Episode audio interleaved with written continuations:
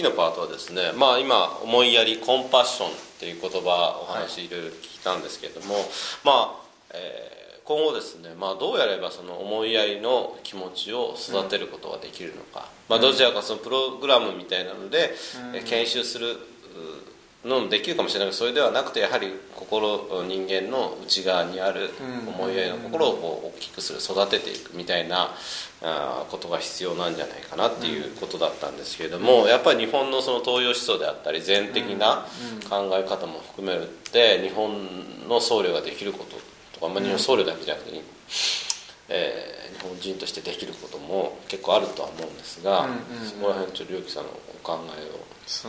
かなり壮大なテーマだけどね、はい、えっ、ー、とまあ一つ一つにはやっぱりその思いやりとかコンパッションとかっていうものがやっぱり自分の外にあって獲得するっていうものじゃないっていう認識はやっぱ大事じゃないかなと思うんでねスタートとして。自分の中にそもそもそういう資質があってでそれをこう、えー、大事によく見たらここに種があって芽があってあるのこれをじゃあどうやったら育ててこういけるんだろうっていう態度っていうかはまず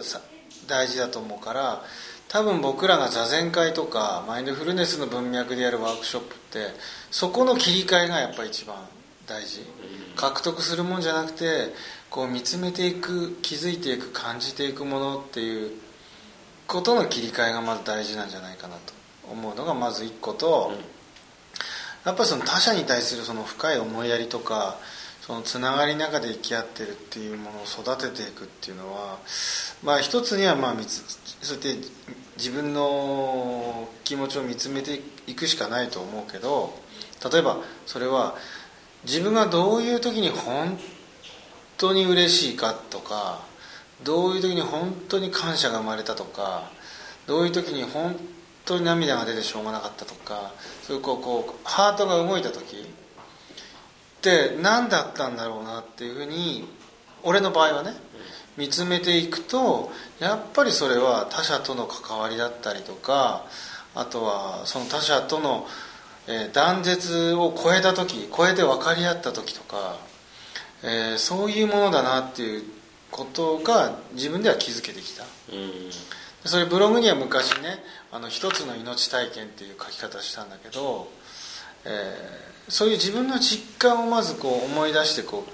えー、吟味していってでそれをまたそれを日常の中で「俺あの時こういうふうにされたら嬉しかったよね」でそれにじゃあちょっともう一回やってみようみたいなことを俺はやってますよっていう。ことは一つあるかな。まああのやっぱりその相手に対して思いを持つっていうのの、まあ、前段階として、うんうん、自分がそういうふうに接してもらったとか、うん、そうだね。この体験がそのあこういうのはまあ思いやり、まあ、コンパッションなんだなっていう体験をししてる場やっぱそ相手にもそういうふうにしてあげようっていうふうにそうだね。芽生えるということですよね、うん、最初にコンパッションとはが先にあると、うん、なんかちょっと違う気がする。ああ実はこの感情がコンパッションだったんだみたいな。あこれのことをみんなコンパッションって呼んでんのかなみたいな方が本当っていうか、うん、それってあれですか？そのなんかこう無償の愛みたいなところもあります、ね、そうそうそうそうそうなんか今私子供今やっと1歳になったぐらいですけどなんかもう与えることだらけじゃないですか、はいはいはい、子供に。いやまあその実際は違うんですけど、そのそのなんかそういう体験をやっぱ積んでいくことで、他の人にもそういうのをしてあげたいと思うとか、はいはいはい、まあ、利他的な仏教用語で利他ですね、うん、あのっていう感情も芽生えてくるんじゃないかなっていうふうに思ったりはしてます。そうですね。あともう一個はあのこれ旅につながってくるんだけど、はい、あのまあ俺旅が好きで、はい、若い頃旅をしてたじゃない、はい、旅をしてる間って、まあ、ツアーじゃないから、えー、個人旅行だから自分で全部何でもかんでもえー、切符買って市バス乗ってとか、うんうん、なんか在来線乗ってとかっていうそういう旅をまあ世界中でしたんだけどまあ人の世話になるよね。ああなるほど、ね、いわゆる、はいはいはい、なんかこう人の親切を受けまくっている実感があるじゃないですか、はいはい。なんか逆に日本からしたら、貨幣価値とかね経済規模とかで言ったら、うん。本当に貧しい国の人に僕らはこう行くわけじゃない？はい。そうするとその中でも、えー本当に心からもてなしてもらったり本当に親切にしてもらったり、まあ結局は部外者だからどこの国行ったって、でそこでこうおいろんな人にお世話になって、まあ、旅っていうのは成り立つわけじゃない？はいはい。でその俺はその旅の最中に世話になり倒した感があるっていうか、うん。本当にいろんな人の世話に返せないほど世話になったなっていう感じがあるからそれが一種のコンパッション的なものの原動力っていうかあこんな本当にありがたかったよねっていう実感としてあるからはい。それをこう自分が今度は与える側に与える側の喜びとしてなんかこう再現したいなっていうこう自然なこう思いはあるよね。でそれがまあ多分後付けの説明で言えばそのコンパッション的なうん。こう自分の中から相手にこ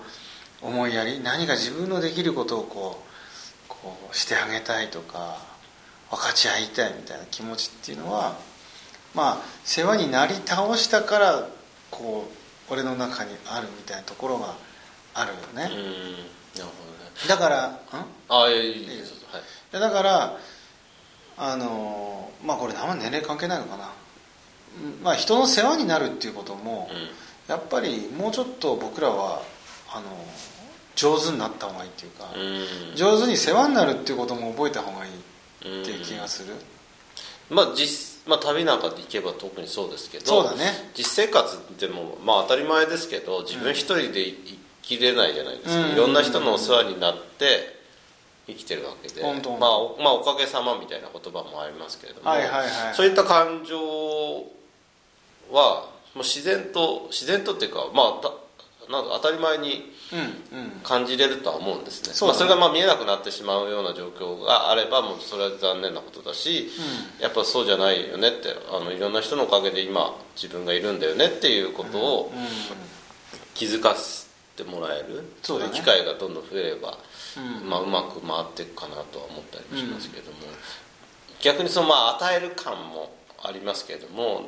例えば私たちまあお坊さんだったりするわけで、例えば葬儀の場であったり何かそういう悲しい現場であったりすれば、まあ、与えるっていう感じもそうですし一緒にその共感するみはいたいいそうそう感覚もあると思うんですね、そうだね。そうだね。そういうそういう思いやりというか、うんうんなんか慈悲っていうとな慈悲っていうか、まあ、慈悲はともかくそのコンパッションっていう言葉にはなんかこうあたそのまあキリストが人間に与えたみたいなニュアンスがもしかしたら最初にあったからかもしれないですけれどもなんとなく自分が与える感がすごい強いじゃないですか、じゃなくてもっとその相手の気持ちが自分の気持ちになるとか、自分の気持ちが相手に移るみ移るっていうか映し出されるみたいな、そういうつながりをはもっと宗教者としてはえー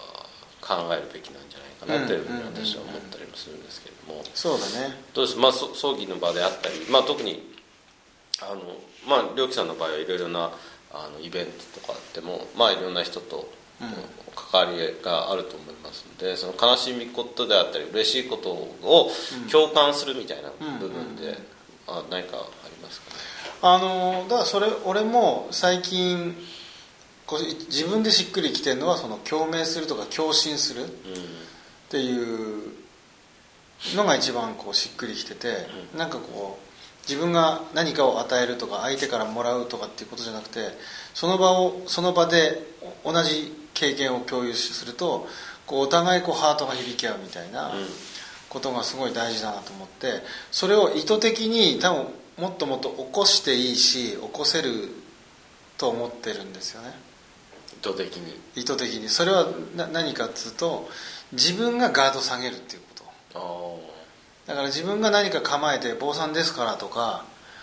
えー社長ですからとかこういう役割ですからみたいなものじゃなくもっと素朴な自分としてその場に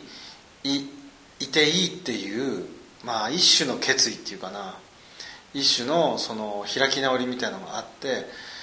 もう何ができるか分かりませんしもう俺としてもどうしようもないけど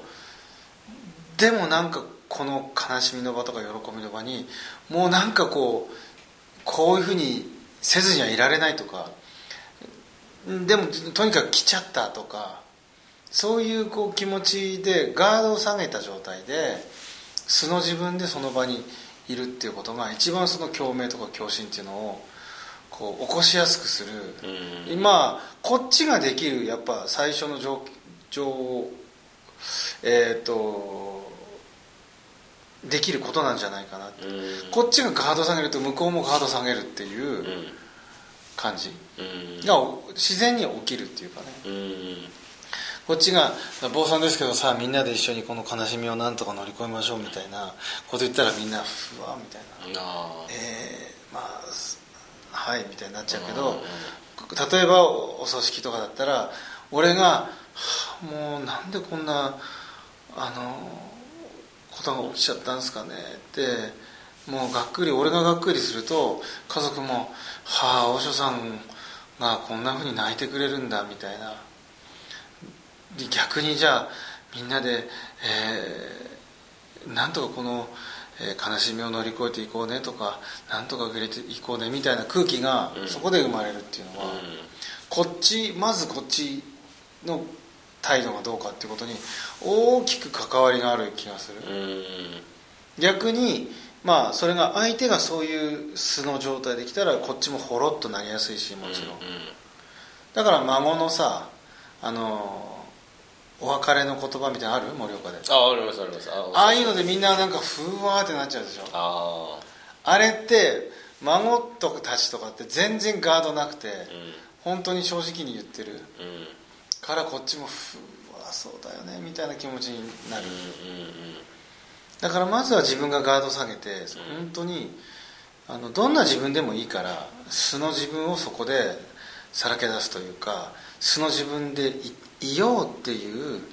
その開き直りがあるっていうのが大事なんじゃないかな。